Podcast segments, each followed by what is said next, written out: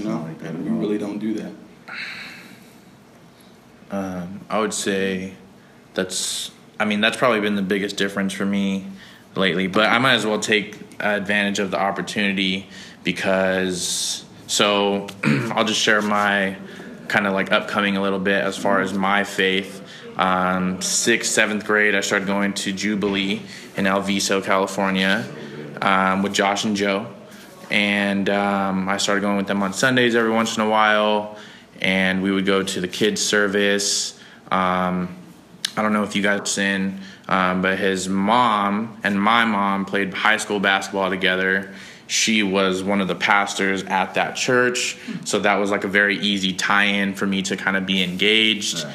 Um, and that kind of developed the understanding, the the faith. So, okay, so now we're, what, five, six years removed from graduating, and I still have this, to this point, have not had any yearning, like, I need you, I want you constantly in my life. Um, you know, even with things that I've seen my family go through, that I've seen friends go through, nothing has ever pushed me or broken me down enough to where I finally decided, you know what, I'm giving this all to you completely. Um, and, uh, sure enough, me and Lauren decided to go to Cathedral of Faith, also in, uh, San Jose. Uh, we started going to the Wednesday night services. Uh, first service that Pastor Mike was speaking on when I got there was prayer. And he spoke on, a, uh, I'll bring the verse back. I think it was Second Samuel seventeen, fourteen, something like that. And he spoke on that same verse, all about prayer, for six Wednesdays straight. And that was exactly the right message at the right time that I needed to put this into practice. Yeah. And sure enough, I started to do that. Um, after six weeks, there was a week break between that and Easter. And uh, me and Lauren, we decided to go to Capitola. Um, you know, on the way down... and I'll upload this photo later, but on the way down, uh, I saw this Jesus Christ custom-made figure out of sea scraps and metals and products that were just found along the street. Um, took a selfie with it just because I thought it was cool, but didn't realize what was about to happen. And uh, we ended up going to breakfast. I was wearing my Kevin Durant jersey. They had blown out the Rockets by forty the night before, so two or three different people all came up to me, were talking to me about them, things like that. After breakfast, we ended up going to the concrete couches. If you've ever been to Capitola, you know exactly what I'm talking about. There's these concrete couches or, or slabs of concrete, literally, that you sit on and you face the water without actually being in the sand, um, but you're right where the sand meets. And uh, we were just sitting there, just admiring the water. We weren't going to go into the beach or anything. We weren't dressed for it. And just enjoying the moment. And uh, in my peripheral, I see a gentleman sit down in front of me, facing me. So his back's to the water, right? So he's obviously going to engage with me. I would say before this moment, eleven times out of ten, I would have been on a like a negative state of mind. I would have naturally wanted to like get him the heck up out of my face, basically. Right. And, um, you know, I was just, something in me was just like, let's just give him the time of day. We'll see what he wants. And then, you know, we'll take it from there. And, um, sure enough, he asked me about Kevin Durant and the Warriors. And, uh, he gets me talking, jabbing, jabbing away. Um, you know, a few minutes later, the real point of the conversation, uh, started to kind of surface. And, uh, he's like, well, you know, I actually am just here talking to you because Easter is next week. And I'm just curious as to how you guys feel and what you think about it and things like that. And this was the, again, perfect timing, perfect opportunity for me to share what I was going through in those moments. I was just praying and practicing for a month and a half. I was starting a business. I was doing a bunch of things, and God just started finessing his way through my life in such a short amount of time. This was, I was excited to even just be able to speak on it and share what I was going through and what I was feeling. And, um, you know, so I was able to share that, as well as realize that, you know, if you ask seven out of ten people what happened on Easter, they're not going to know that Jesus rose from the dead, which is like, I mean, can you think of a more historic moment than some, the one only person that's ever risen from the dead? I can't think of anything that's better than that.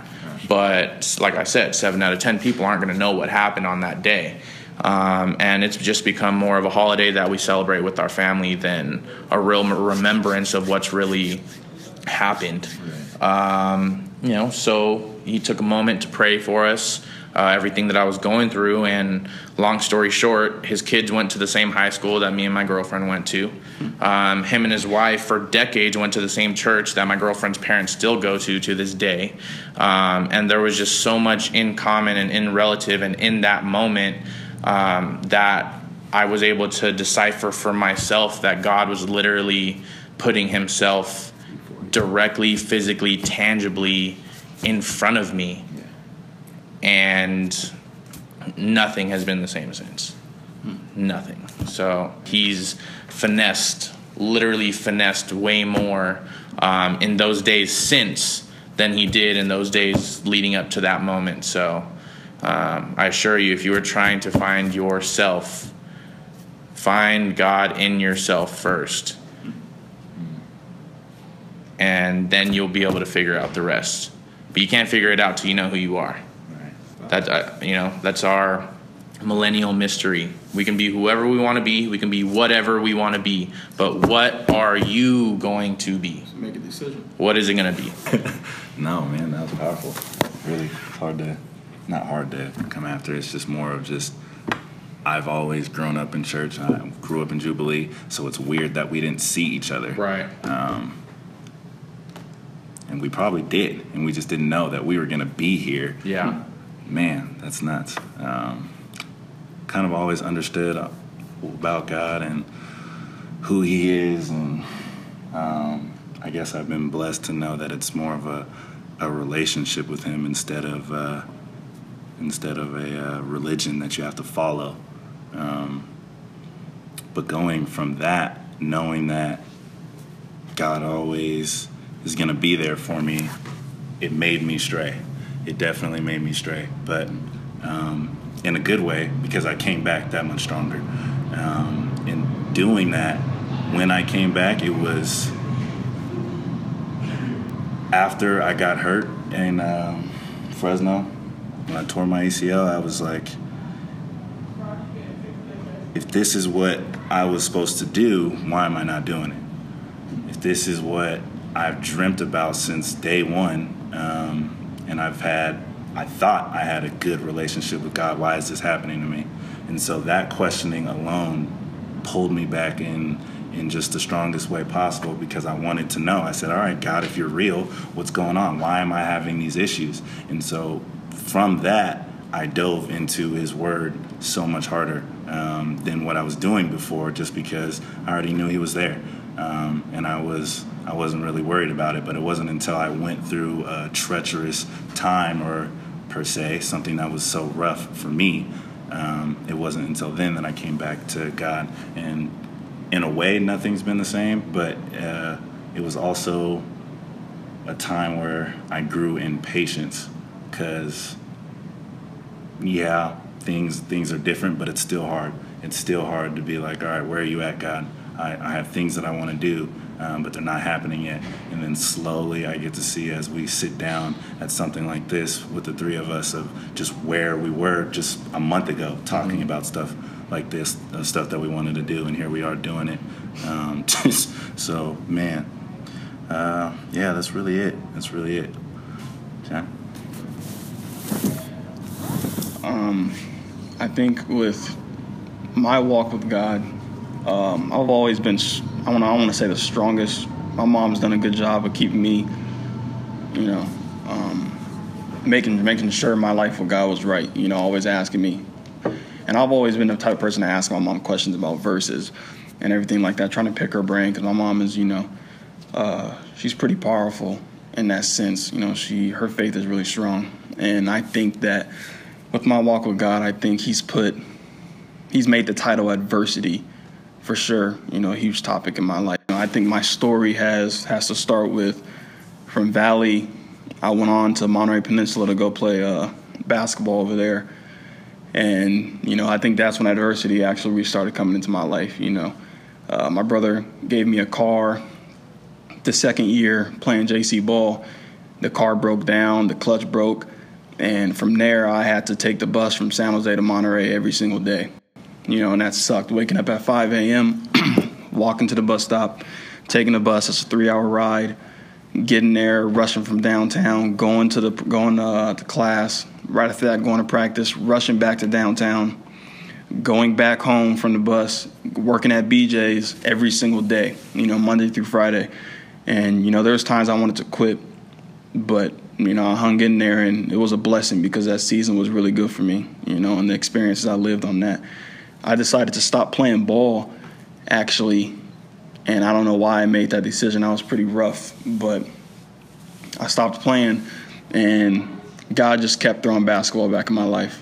You know, he kept putting it in my face that, you know, you're not done yet.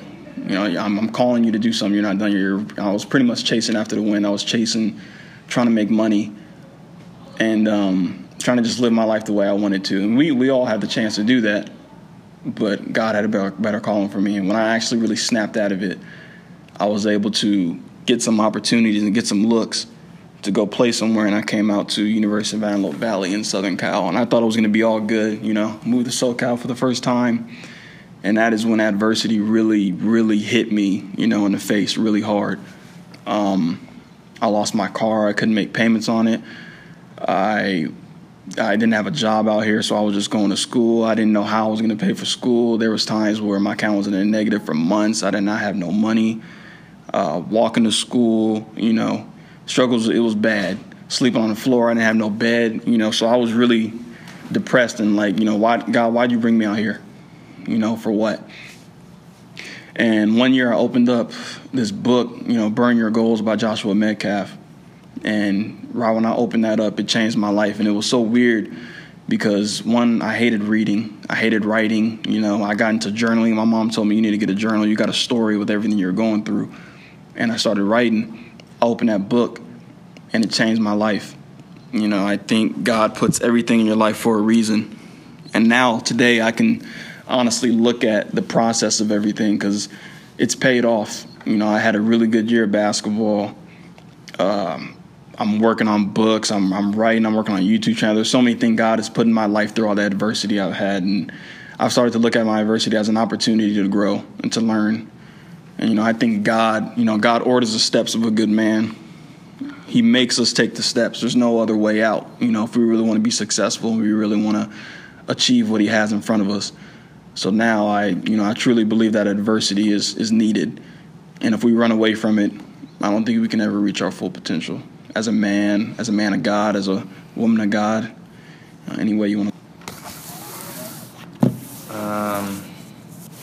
I think another thing I feel like that just kind of rings uh, with our, maybe our generation, older generations want to call it entitled. Um, I don't know. I feel like it's just selfish. It's a little bit more selfish than entitled. I don't think we feel like we're owed everything. I just feel like we want everything for ourselves. Um, and I think the biggest part in changing yourself is getting over the fact that it's not about you and realizing like what we're doing here right now. Yes, even though it's for our individual growth, yeah. um, God, God is literally using three different stories, three different people, three different vessels um, to hopefully reach out to one of you listening to this to make a change in your life. Um, so even though I want to be successful in my own being, I'm doing this because this is what he is calling me to do. Um, we've been trying to find different ways to communicate God to people via social media. And the biggest thing that keeps coming up is this tendency to want to water it down to make it easier for people to digest. But it doesn't work like that. So part of the reason on why we are doing it in this way is so that we can truly speak on how we feel, how we're thinking, and what we're going through. Um, and you being able to hear the, the genuine tone in our voices so that you're not offended uh, or put off, uh, but you just see that it's just honest and we're just speaking from the heart. This isn't for show. This isn't for money. Uh, We're spending time, we're driving more than we're working um, to come record thirty, forty minutes of audio that we probably could have done at home. Yeah. Oh, facts. Yeah. But there's something more behind what each of us are doing, and it's not something that can be understood by us, and it's not something that can be understood by you. So don't... Uh, Don't pressure yourself too much. Just just be open. Understand that right now you have the opportunity to make your next moment better than your last one. And we're just vouching that God is that opportunity. Absolutely. Um, even though we're hypocrites because we didn't pray as a group before we started recording this. Oh. um, you know, but that's just to show you we are not perfect. We're so excited to just start doing this that we didn't we didn't even appreciate the moment that we were sitting in right now. Right. Right now. Right. Um, appreciate the one who got us here in the first place. Which is just allows me to show you we're not preaching. Right. We're not putting you down. We're not giving you instructions. We're just showing you what has worked for us and hoping that maybe you can take some of that, twist it with how you live your life, how you see things, how you believe things, and hopefully that can improve and hopefully you can find your way through God, um, you know, for the glory, obviously. Our journeys, talking about our journeys. That's all it is. Obviously. Yep. So, um, I guess we can we can close with a little prayer, um, since we didn't open with one. Yeah. Um, um.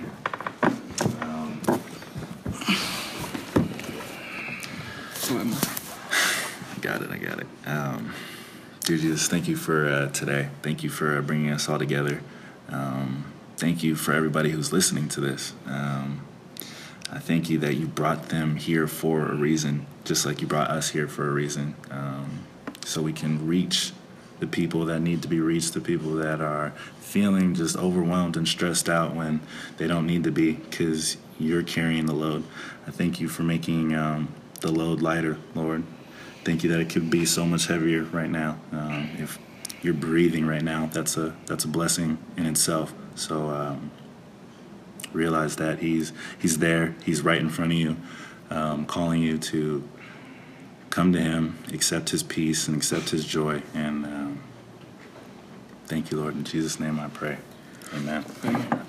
I'm gonna uh, I'm gonna keep rolling on that, yeah, just because I'm ahead. Just feeling it too. Yeah, absolutely. You know, the fire just comes. You gotta yeah, ride it. Absolutely. Um, dear God, I thank you for this moment. Um, there's nobody around us that is paying attention to what we're doing. We're in a quiet, empty room, but where two or more are gathered in your name, you are there, and that in itself is. Uh, I can't be more thankful uh, to know that you're right here and I'm just sitting at this table uh, and your presence is around me. Um, it's just crazy. But I just want us to really be able to digest this moment for what it truly is, and that's just your mustard seed. Uh, we planted it. You're going to do the watering and you're going to take care of the rest, and uh, we leave it up to you. In your name we pray. Amen. Amen. Uh, one thing real quick that fascinates me. It's just showing God's work that I can't really speak, you know, for you, uh, Rudy and Jamal, that I was not thinking this would ever happen. Yeah. After I left Valley, yeah. I went to Monterey, you know, I kind of lost in contact with you guys. I was just like, yeah. you know, we've been at Valley four years. I'm out. I'm not really trying to talk yeah. to nobody from right, Valley anymore. Right, right. You know, and for us to, to see God just work, to pick people that is making changes in their life and running after God's calling mm-hmm. and bringing us together. Right. It's insane. We're just off of just this God alone. In general. We're just able to make it happen to come together with more drive than mm-hmm. somebody trying to, you know, make millions of dollars. Right. Um, so that doesn't show you. I don't know. I don't know what yeah. does. Um, but uh, it is Monday, August seventh. We are in Lancaster, California, and uh, first two episodes done. Thank you for listening. Thank you for your time. Thank you for your blessings. Yeah. Over and out.